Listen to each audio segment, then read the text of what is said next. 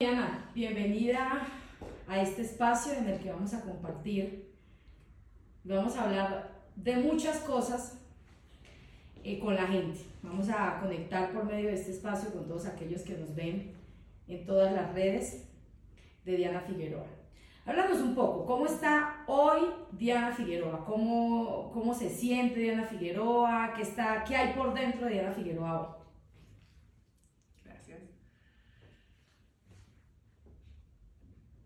Lo que está dentro de mí en este momento,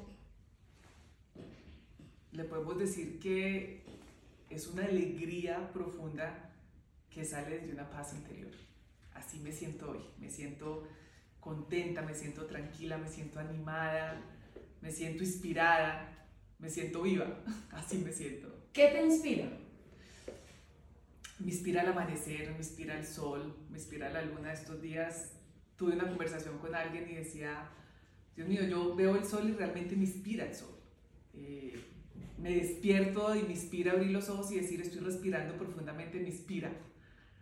Pasa un pajarito y me inspira, veo un árbol o una flor y me inspira, digo, qué belleza, o sea, realmente esto es hermoso, precioso, la vida misma. Me inspira cada cinco segundos eh, el observar, me inspira ver a la gente, me inspira ver familia, me inspira ver abrazos, me inspira ver sonrisas, me inspira incluso ver de pronto personas que están pasando por momentos de tristeza, que están llorando. Me inspira esa sensibilidad. Ver esa sensibilidad me inspira. Diana, estás hablando de la inspiración como algo muy natural, un proceso que, que se da en ti. Pero normalmente ese, ese estado de inspirarnos por cada cosa que se atraviesa por nuestro camino, pues no es muy común. ¿Cuál sería, o más bien, existe un ABC para poder llegar a ese estado, para entender la vida desde allí? No hay un ABC o el 1, 2, 3. Siento que hay un principio y un final. Cuando hablamos de ese principio es cuál es la base de todo, o sea, cuál es ese nacimiento. Y siento que el estar ahí es el que ayuda a encontrarnos en ese estado o en esa esencia del ser. ¿Y cuál es eso? Me van a, me van a, o es la pregunta para todos. ¿Cuál es esa esencia? ¿Cuál es ese nacimiento? Ese principio básico es simplemente ese ser como es en su vacío total, sin absolutamente ninguna información de nada, sino desde un vacío de lo básico, de lo simple, como el color blanco, como ese prisma que está ahí dispuesto a sacar todos los colores y el principio absoluto es la vida, la respiración. ¿Cómo llegamos ahí cuando nos alejamos de toda esa información, cuando no estamos proyectando absolutamente nada? Entonces, el ABC no se convierte sino en eso de cómo quitas ese ABC para llegar al punto cero, para poder crear desde ahí un estado en el que puedas desde el vacío observar absolutamente todo lo que está pasando. Y una vez llegamos a ese punto, Diana, que pues realmente suena muy fácil, ¿no? Y en palabras, pues ah, llegamos ahorita ya. lo escribimos un poquitico, ahorita vamos a, a, ese, a ese ABC que sí es una práctica. Sí. Pero, pero una vez llegamos a ese momento de, de inspiración, porque de repente hay muchas personas que llegan a ese punto. Pero ¿cómo aterrizamos todo ese, toda esa experiencia de vida o esa decisión de vida, ¿cierto? Porque me corriges, ¿es una decisión de vida el inspirarnos? Es una decisión de vida inspirarnos. Cuando llegamos y tomamos esa decisión de vida y lo, lo hacemos efectivo en nuestra vida, ¿cuál es ese motor o esa mecha que, que, que, dispara esa inspiración para aterrizarlo a nuestra vida real? Para que no quede como en teoría, sino llevarlo a la práctica. Siento que cuando llegamos en ese punto cero, hay una palabra que ahora me acaba de llegar y es la conexión. Y cómo conectamos para poder tener nosotros esa inspiración permanente. ¿Qué es la conexión? Y el llegar a ese punto cero es cuando aterrizo absolutamente mi ser en el punto donde conecto primero conmigo mismo, cuando me reconozco, cuando siento, cuando realmente, cuando digo me reconozco, digo me conozco, me reconozco es realmente me conozco para reconocerme, realmente estoy conectada con mi ser, con mi cuerpo, con mis sentidos, con el sentir. Entonces cuando hablamos de conexión y me conecto conmigo mismo, con el ser que soy, con la vida misma, con la respiración, con mi cuerpo, con mis sentidos, con el, olfato, con el ver, puedo conectar absolutamente con todo lo que está a mi alrededor. Y en el momento de conectar con todo lo que está a mi alrededor, surge la inspiración absoluta. ¿Por qué? Porque me convierto en ti, me convierto en la flor, me convierto en la persona que me está hablando en este momento. Y me convierto para sentirte, para comprenderte. Entonces es la única manera que me puede inspirar ese momento de vida, la situación que está pasando, el momento que nos rodea, el presente. Y siento que ese es, esa es una parte importante, la conexión. Diana, hablemos un poco de aterrizando como todo esto en el plano más allá de lo laboral, porque a veces nos envolvemos tanto en lo laboral que solamente aterrizamos todo a lo laboral, a lo laboral. Pero desde esa conexión y desde esa inspiración entiendo yo que como personas y como seres humanos estamos tanto en lo laboral como en lo familiar como en lo personal. Somos uno, no nos dividimos. ¿Es correcto? Correcto.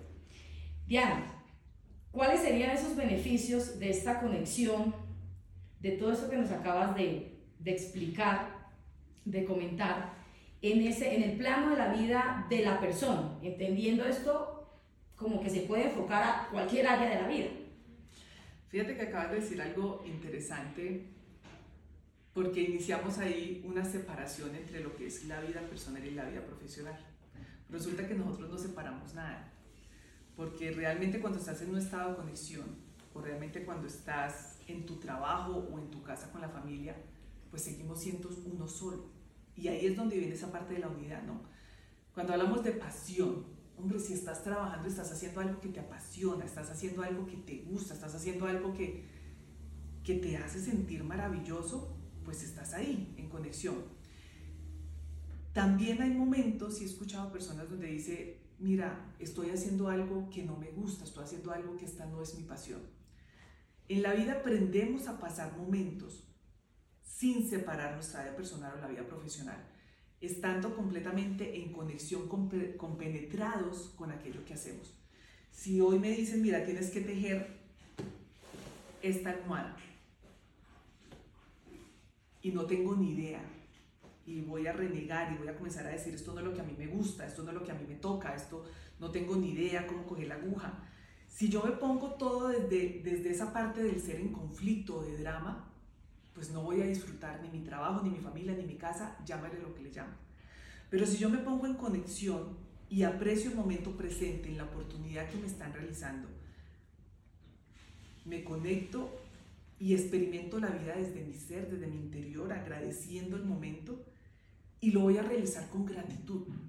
Entonces aquí no es de trabajo, de familia, de casa, individual, personal, amigos, no, es cómo estamos nosotros en unidad con nosotros mismos, en conexión con todo lo que nos rodea, llámele trabajo o no, llámele familia o no, cómo somos uno solo en todas las situaciones de la vida, cómo nos convertimos a ese ser y a ese estado de permanecer en conexión consciente para estar presente y poder conectar con todo lo que nos rodea. Eso es lo importante que ya después la dedicación lo vas a hacer con amor, la dedicación lo vas a hacer con gratitud, toque lo que toque realizar.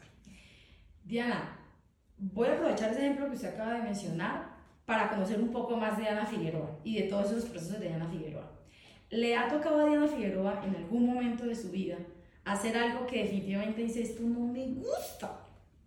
Muchas veces, muchas veces, muchas veces. Fíjate que estuve trabajando en una clínica, barriendo, trapeando y lavando ropa de pacientes después de cirugías.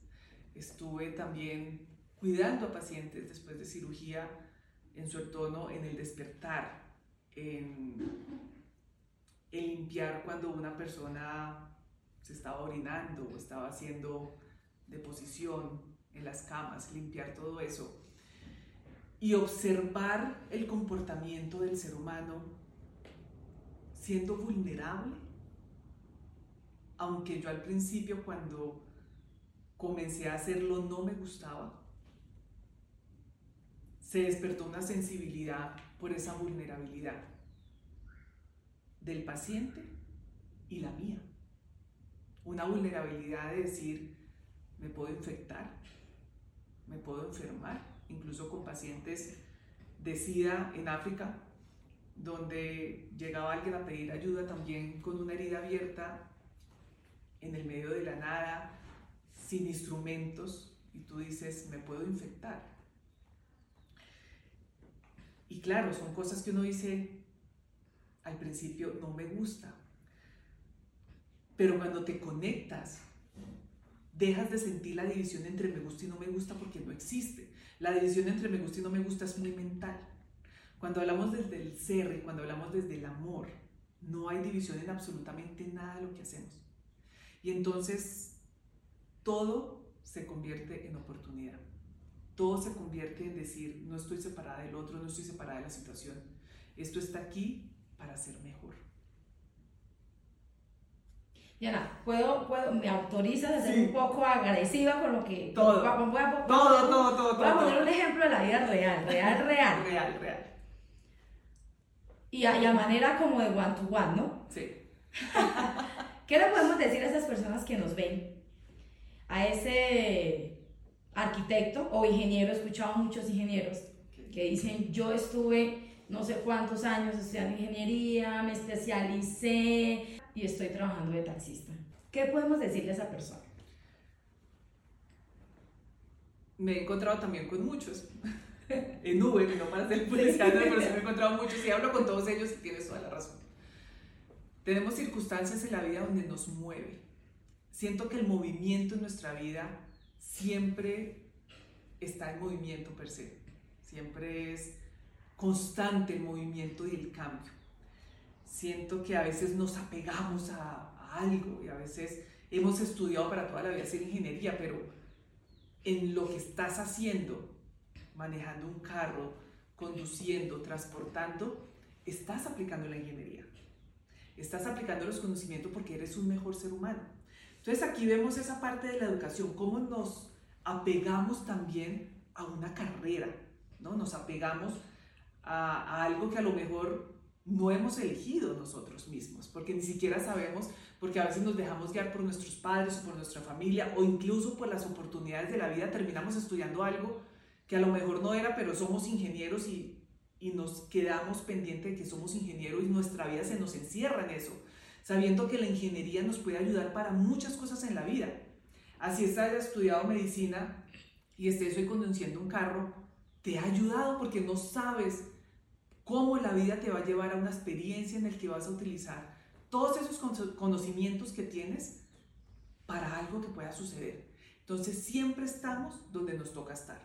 Entonces yo para todas esas personas, eh, créeme que en mi experiencia también he conocido gente que se lo está disfrutando.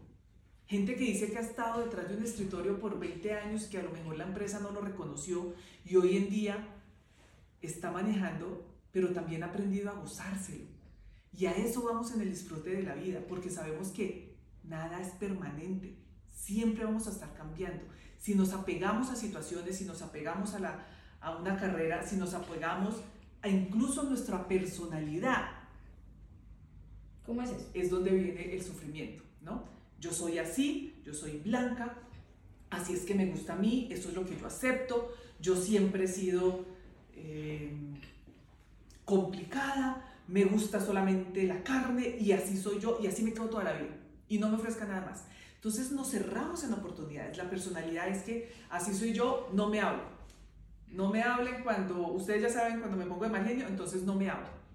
Entonces nos encerramos a una personalidad que nosotros mismos construimos. Eso nos separa. ¿Por qué nos separa? Porque te estás perdiendo la oportunidad de conectar con el otro y estás perdiendo la oportunidad de abrirte a experiencias para sentir cosas nuevas, para sentir desde ese vacío, no desde algo que estamos construyendo como la personalidad o como por una carrera, sino que nuestras acciones sean dirigidas desde el momento en que estamos presentes. donde nos toque estar. Yo estoy haciendo la tarea y me estoy conectando contigo. Yo tenía aquí en, en, en mi haber, tenía una pregunta, pero la voy a posponer porque como estoy conectando contigo me surge una palabra. Aquí me parece que encaja perfectamente la palabra propósito. Es increíble cómo no nos conocemos, cómo nuestra vida ha sido encaminada o enrutada hacia acciones que realizamos en automático. Por eso encontramos muchas personas en el transcurso de la vida, como a mí me sucedió, de decir cuál es ese propósito, para qué yo estoy aquí, qué estoy haciendo, qué quiero hacer de mi vida aunque lo, haya, aunque lo tenga todo o incluso aunque no tenga nada. ¿Qué, ¿Qué es eso del propósito y en eso de conexión? Y sobre todo esa palabra que dijiste que es en coherencia. Siento que todos hemos llegado a momentos de estar perdidos. Por aferrarnos también a nuestros comportamientos y aferrarnos a esa personalidad y a no conocernos.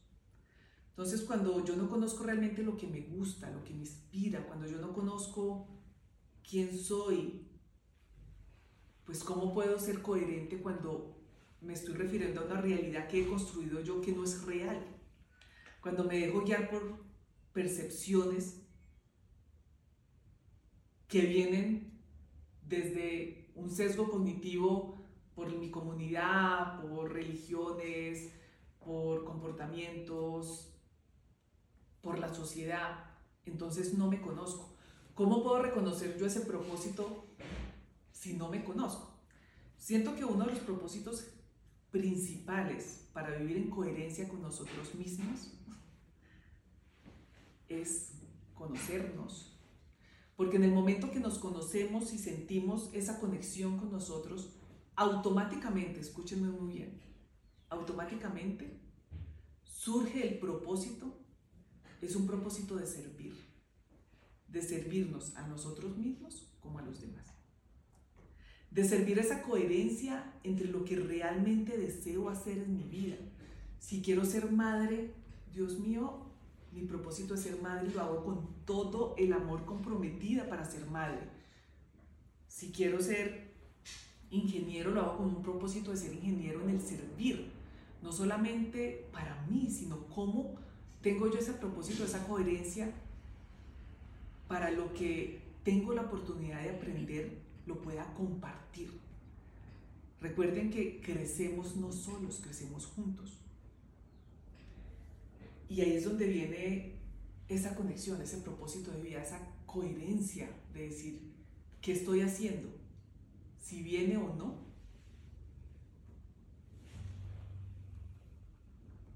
En unidad con mi verdad, con la verdad absoluta, con la realidad que estoy observando, sin ningún sesgo cognitivo. ¿El propósito de servir aplica para todo ser humano? O, o, dependiendo de la persona, o cada persona va va a descubrir su propósito y en algún caso puede ser alejado al de servir. Es que la palabra servir realmente está presente en todos los humanos. Servir no necesariamente significa que yo esté sirviendo a otra persona. Servir necesita también, por decir algo, si yo reconozco la madre tierra, si yo reconozco que mi alimentación viene de la madre tierra, si yo la cuido, si yo respeto, si yo soy consciente de mis acciones, automáticamente estoy sirviendo a la tierra. Entonces la palabra servir es en general. ¿Cómo sirvo yo al mundo? ¿Cómo sirvo yo a, incluso si me quiero encerrar y quiero estar sola en un cuarto, mi conciencia ya está sirviendo a una conciencia absoluta del ser. Si mi comportamiento y mis palabras están en coherencia con una verdad absoluta, ya estoy sirviendo a la humanidad. Entonces el servir, siento que sí, que aplica para todos sentidos. Yo creo que si profundizamos ese servir, servimos cuando somos conscientes y cuando conocemos la realidad que estamos viviendo. Servimos cuando conocemos nuestro propósito. Servimos cuando vivimos en verdad. Servimos cuando, cuando no reacciono. Servimos cuando mejoro mis relaciones. Ya estoy sirviendo al mundo, estoy sirviendo a la energía, estoy sirviendo al planeta, estoy sirviendo, me estoy sirviendo porque estoy dejando de sufrir para pasar a estar en conexión con el otro y gozar de un relacionamiento que me hace crecer como persona. ¿Por qué es tan difícil, Diana, para el ser humano eh, servir y en coherencia con todo lo que estás diciendo, pues reconocerse, conectar, ¿por qué se, y me incluyo, por qué es para todos tan, tan difícil entender toda esta onda? Porque mm, pues estamos en esto y escuchamos muchos comentarios y leemos comentarios de, qué trata todo eso. Pareciera que estuviéramos hablando en un idioma extraterrestre cuando hablamos de todo esto y la gente, pero ¿qué es o qué es? ¿Por qué nos es tan difícil entender este lenguaje y, y, y llegar a ese propósito, a ese entendimiento?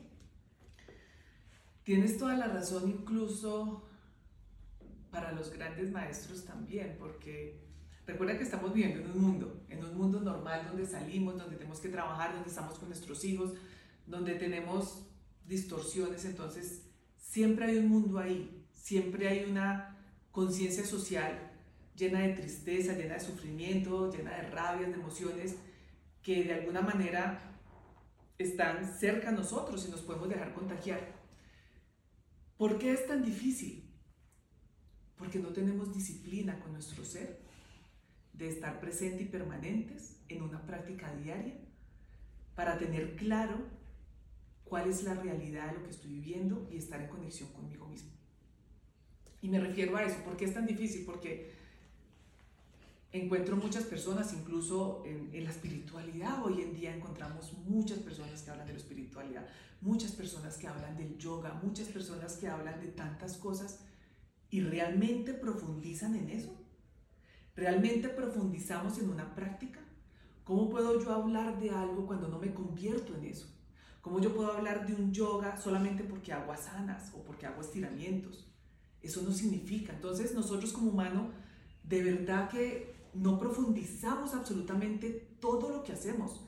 No profundizamos las acciones, no profundizamos nuestra conexión, no profundizamos en una práctica diaria. ¿Cómo me conecto yo con mi presente? Respirando. Ok, ¿lo practico yo en el día? ¿Qué tantas veces me conecto en el día a decir, Dios mío, estoy viva, estoy respirando? ¿Por qué fosa nasal estoy respirando más? ¿Cómo estoy observando? ¿Tengo algún sesgo cognitivo que me está diciendo que estoy juzgando en este momento o estoy comparando o estoy reaccionando emocionalmente o me conecto con una reacción de una persona porque está de mal genio y me está diciendo palabras y me estoy conectando con su dolor y con su rabia y me desconecto de mi ser? Entonces, ¿por qué es tan difícil? Porque no practicamos el estar presente cuando me salgo de esa práctica diaria, cuando hablo de información y siempre estoy aprendiendo y dónde está la práctica, realmente dónde está esa coherencia todos los días, en cada segundo. Porque cuando se encuentra, cuando se encuentra realmente de corazón, viene lo más difícil, permanecer. Y vamos a hablar de, de vamos, vamos para allá, pero esto que tú acabas de decir nos permite aterrizar lo que hemos estado hablando los últimos 20 minutos. Entonces se trata de día a día. me levanto y me tomo el tinto y saboreo el tinto. Antes, antes que te levantes, ¿qué es lo primero que haces? ¿Cómo sabes tú que estás despierta? Respirando. Respiro. Después. Me paro, me levanto, ¿Abro los ojos? ¡Abre ah, los ojos! ¿Cómo sabes que estás despierta? Claro, claro respiras. Eh, primero, claro, yo creo que antes de conectarte con la respiración, siento que tú lo primero que haces es abrir los ojos. Sí, sí. Y ahí dices, ah, tengo que conectar el momento presente. Desperté, sí. Desperté, voy a estoy respirando. Mm. Desperté. Después, ¿qué pasa? Me levanto, me quito las cobijas, me levanto. ¿Qué estás sintiendo? ¿Qué estás tocando? Las sábanas, la almohada. ¿Estás sintiendo eso? No, creo que nadie se levanta diciendo, no nos damos ese momento de reconocer que nuestra piel está tocando la sábana. No nos conectamos con el tacto. Después de conectar, porque es lo primero, o sea, estamos hablando de despertar, estás ahí en la cama, estás despertando. Antes de pararte a tomar el tinto, a olerlo todo. ¿no? Cuando te conectas con tus sentidos, por eso siempre hablamos de ese minuto o esos minutos de silencio en la mañana son súper importantes. Sea en la cama, sea que te sientes al lado de la cama, sea que tengas un espacio, pero conéctate con ese despertar, porque realmente para nosotros como humanos dormimos, pero nuestro ser no está dormido. Nuestro ser en la noche siempre está atento a todo lo que está pasando. Nuestro corazón sigue palpitando. Nuestro sistema nervioso siempre está activo. Porque hay personas que de pronto con la alarma se despiertan. Siempre está activo. Nuestro cuerpo está despierto todo el tiempo y no nos damos cuenta. Entonces para nosotros decimos despertar, pero siempre estamos despiertos. Nuestro cuerpo está despierto y no lo reconocemos. Entonces cuando tienes esos minutos de silencio te conectas o te reconectas, porque siempre estás ahí, a sentir. Esos minutos de silencio dices, ¿dónde estoy?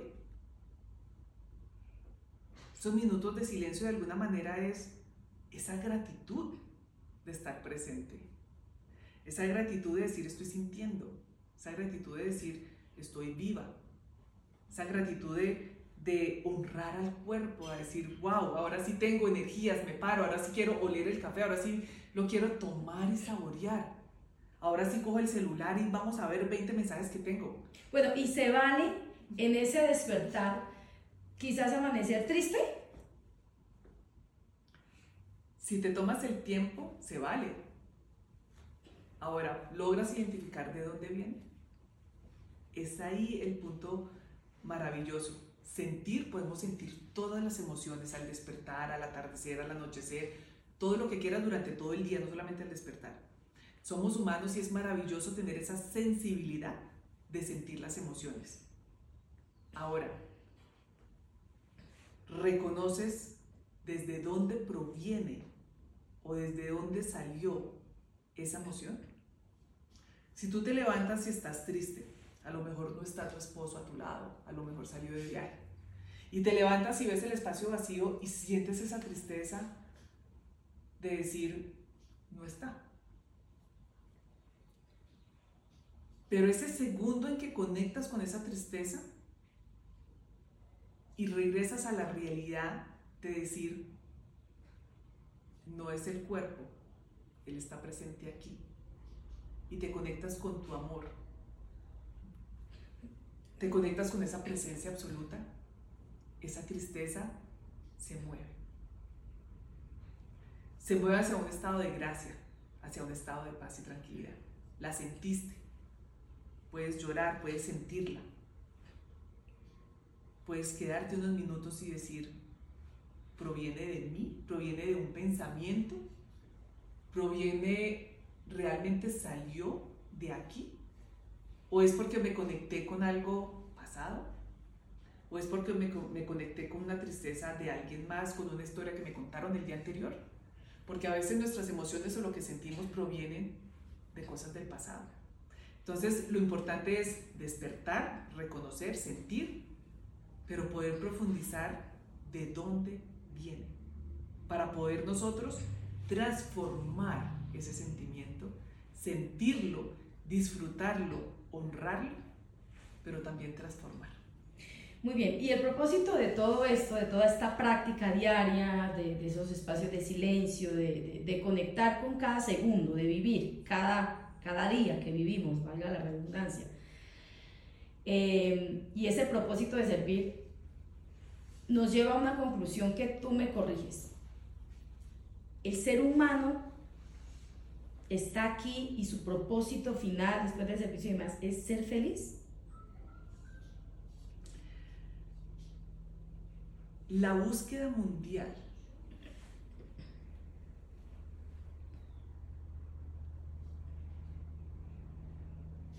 es la tranquilidad y la paz. Cuando estamos en paz, nos lleva a esa emoción que le llamamos felicidad.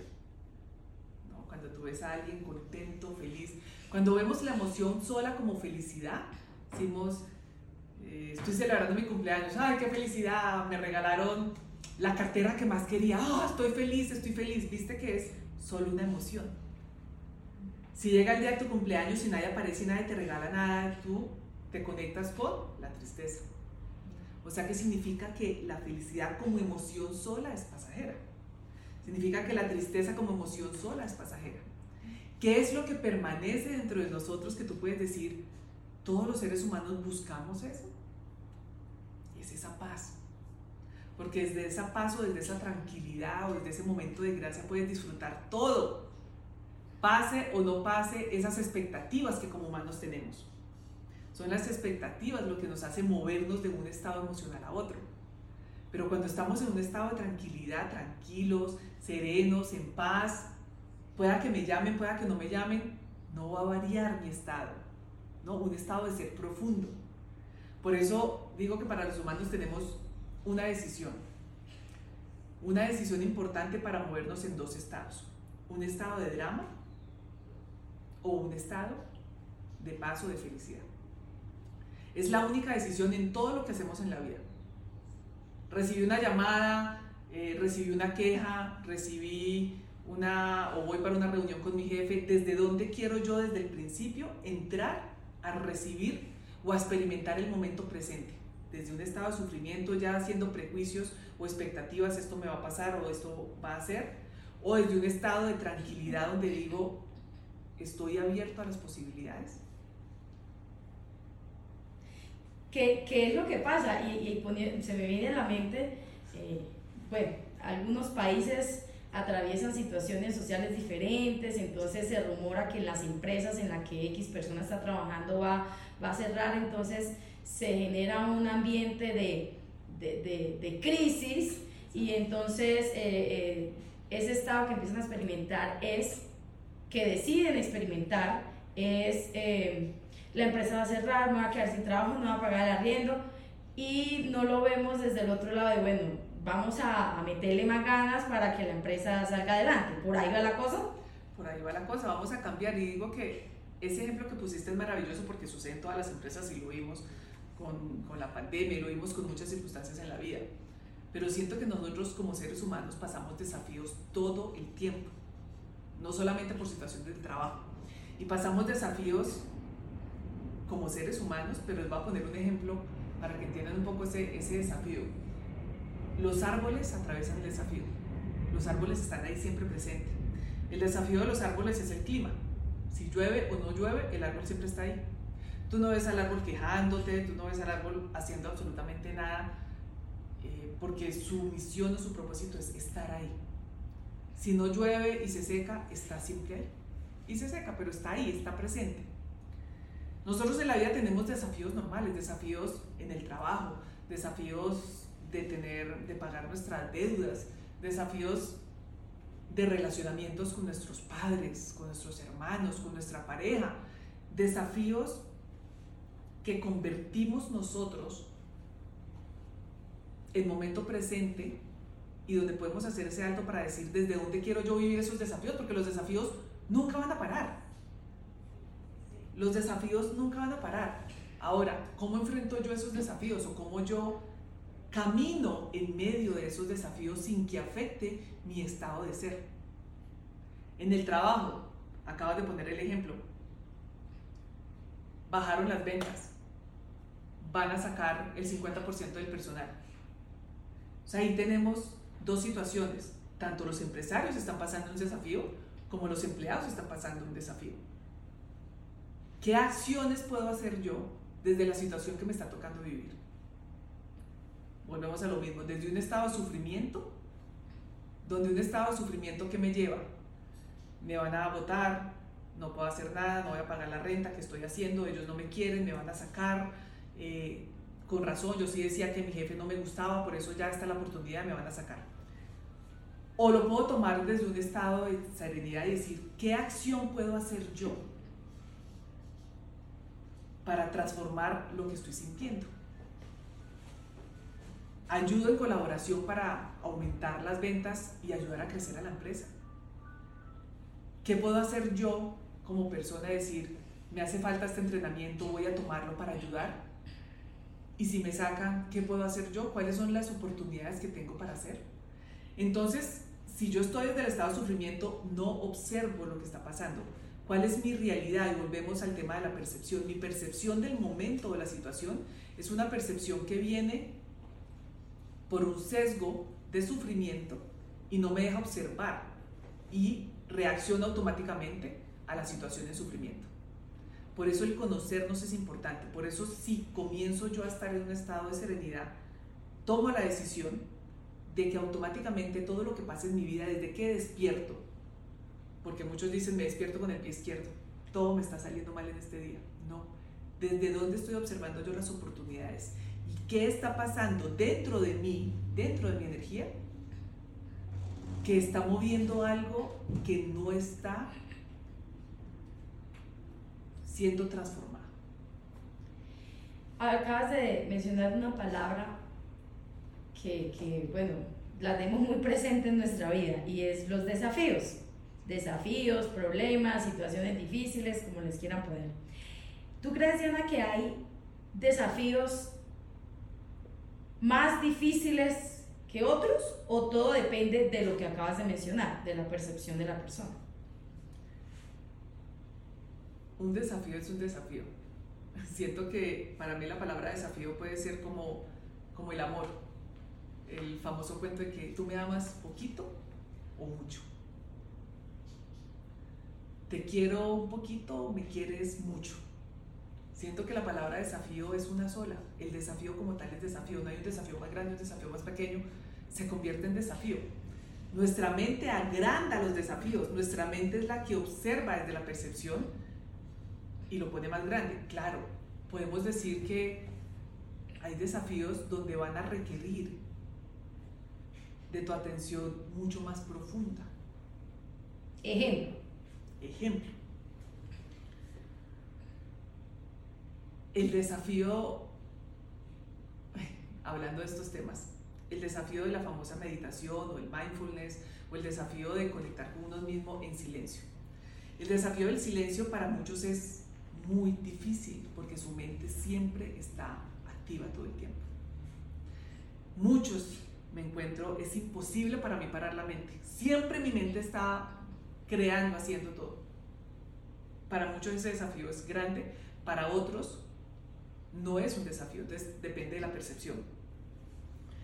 ¿Qué puedo hacer yo para que ese desafío le pueda yo dedicar un poco más de tiempo y deje de ser tan grande a nivel mental para mí, no para otros? Pues practico. ¿Cómo tomo ese desafío o ese challenge, vamos a decir, em, para transformarlo? Pues tengo que hacer un poco más de trabajo, es decir, mi práctica tiene que extenderse un poquito más todos los días para poder transformar ese desafío que estoy teniendo. Y eso en, en, todas las partes, en el trabajo. La práctica de lo que estábamos hablando hace un momento. La práctica de lo que estamos hablando, de ese, de ese momento de silencio, es decir, cómo conozco yo mi mente para poder calmar que mi mente esté de arriba abajo. ¿Cómo puedo lograr esos 10, 20 minutos de silencio de conexión? ¿no? ¿Cómo puedo también llevar esa práctica a tener esa conexión todo el día? Eh, un desafío grande puede ser, se me quedó el carro varado, ¿no?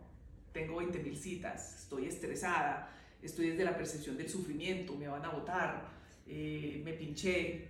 Es un desafío que para muchos puede ser muy grave, pero para otros puede ser un desafío que diga, ah, bueno, espero, llamo, me excuso, es la realidad, ¿cómo lo estoy tomando? ¿Qué tengo que hacer? Pues esperar para arreglarlo, pedir ayuda. O sea, hay muchas maneras de cómo nosotros a través de la percepción podemos afrontar nuestros desafíos día a día. Te voy a dar una palabra, vamos a hacer una dinámica. Te voy a dar una palabra que representa en nuestra cotidianidad desafíos, ¿sí? Y tú nos vas a decir cómo debería, debería ser o, cómo aconsejas más bien que podamos enfrentar que podamos enfrentar eh, esas situaciones de las cuales te voy a ir mencionando. ¿Listo? te doy la palabra, lo dices, te doy otra palabra. Vamos a hacerlo con cuatro. Duelo.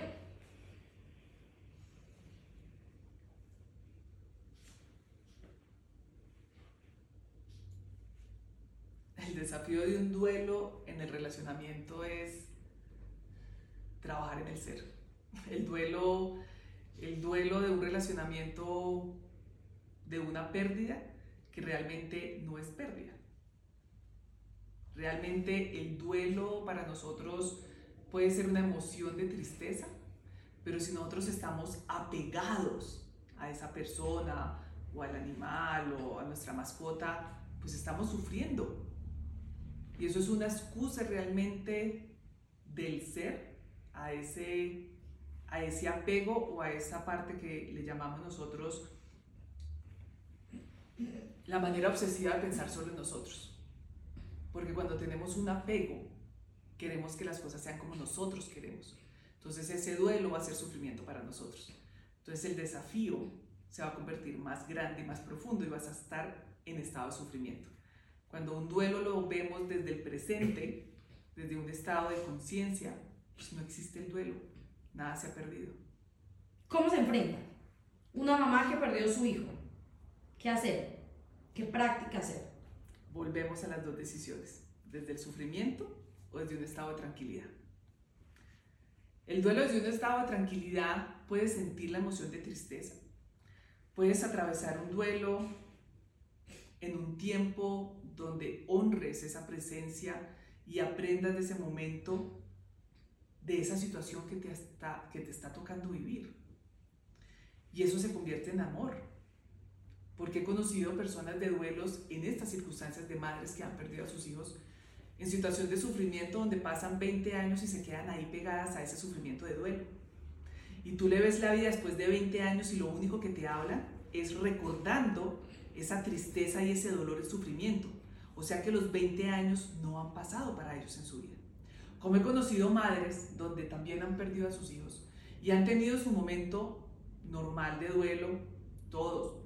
Jesús pasó los 40 días en el desierto, muchos en todas las religiones han pasado sus momentos, Buda pasó también sus momentos en silencio, un momento de, de transformación de silencio para reconocer la situación que está pasando, pero que la transforman en absolutamente amor y pueden comenzar a construir. Entonces conozco madres que han perdido a sus hijos donde, donde en este momento trabajan en pro para apoyar a ciertas madres que pierden a sus hijos, donde han transformado ese vacío en amor y han adoptado a un niño, donde sus relacionamientos han crecido porque en esa pérdida los ayudó a reflexionar sobre el estado en que ellos se encontraban y cuál era lo que realmente tenía valor para ellos como familia.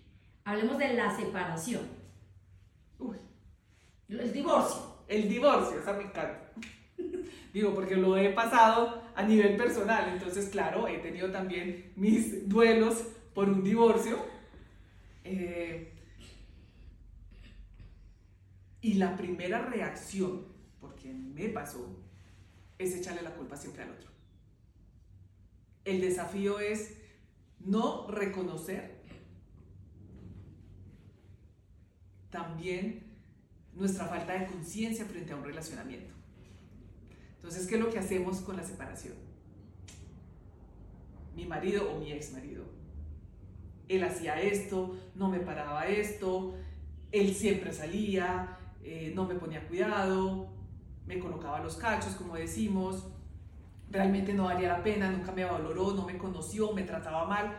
Todas las excusas que podamos tener para juzgar al otro. Y entonces volvemos a las dos decisiones. Nos metemos en ese sufrimiento que todo es culpa del otro. Manera obsesiva de pensar solo en nosotros. Y cuando hay una separación y reconocemos ese momento sin dolor, sin sufrimiento, comenzamos también a tener un espacio para conocernos, para decir, no es el otro, estamos unidos o estuvimos unidos, y qué pudo pasar en conexión y qué oportunidad tengo yo para mejorar mi relacionamiento conmigo mismo, porque si yo tengo un relacionamiento conmigo en claridad y en coherencia, pues no lo vivo como un duelo, no lo veo como sufrimiento, lo veo como oportunidad. Y toma tiempo, a mí personalmente me tomó tiempo. Me tomó aproximadamente como tres años pasar un poco ese dolor. Y lo que decía era, de aquí en adelante no le vuelvo a creer a ningún hombre en mi vida. Y son pensamientos que nosotros le llamamos pensamientos bloqueantes, pensamientos de bloqueo, porque automáticamente me estoy negando la oportunidad de tener una experiencia, de conocer a otra persona, porque estoy bloqueando por una experiencia pasada. Entonces, ¿qué pasa? No vivo mi presente. Entonces, ¿qué puedo decir yo para estas personas que están en un proceso de separación o que tienen también un relacionamiento familiar un poco difícil? Primero conocernos, conectar con nosotros mismos, porque solamente desde ahí podemos tomar decisiones. Observar y buscar siempre la comunicación. Siento que en las parejas o en el relacionamiento se está viendo mucho la comunicación violenta. Y una comunicación violenta también es estar en silencio, es no aprender nosotros cómo comunicar a aquellos que nos molesta o aquello que queremos que nos tomen en atención. Pero volvemos a, lo mismo. ¿Cómo me conozco y cómo a partir de mi ser y de mi tranquilidad puedo observar lo que está pasando en mi relación? Para no juzgar, para no comparar y para desde una realidad poder actuar, poder tomar acciones de manera positivas que puedan mejorar mi relacionamiento para yo estar en paz y que todos alrededor también se conecten en paz. La huerfandad. La huerfandad.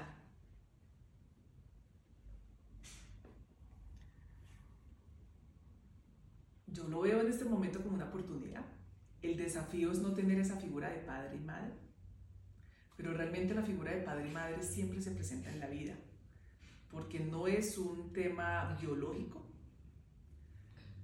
sino que es un tema de conexión con aquellas personas que siempre, siempre veo como oportunidades que aunque no sean biológicamente tus padres, vas a encontrar personas que te van a ayudar. Y siento que también porque he conocido huérfanos que ellos mismos también se han colocado, no desde el sufrimiento, sino desde la oportunidad a decir, la vida les pertenece a ellos y a partir de mí puedo también yo buscar o esperar en conexión ese apoyo con el otro.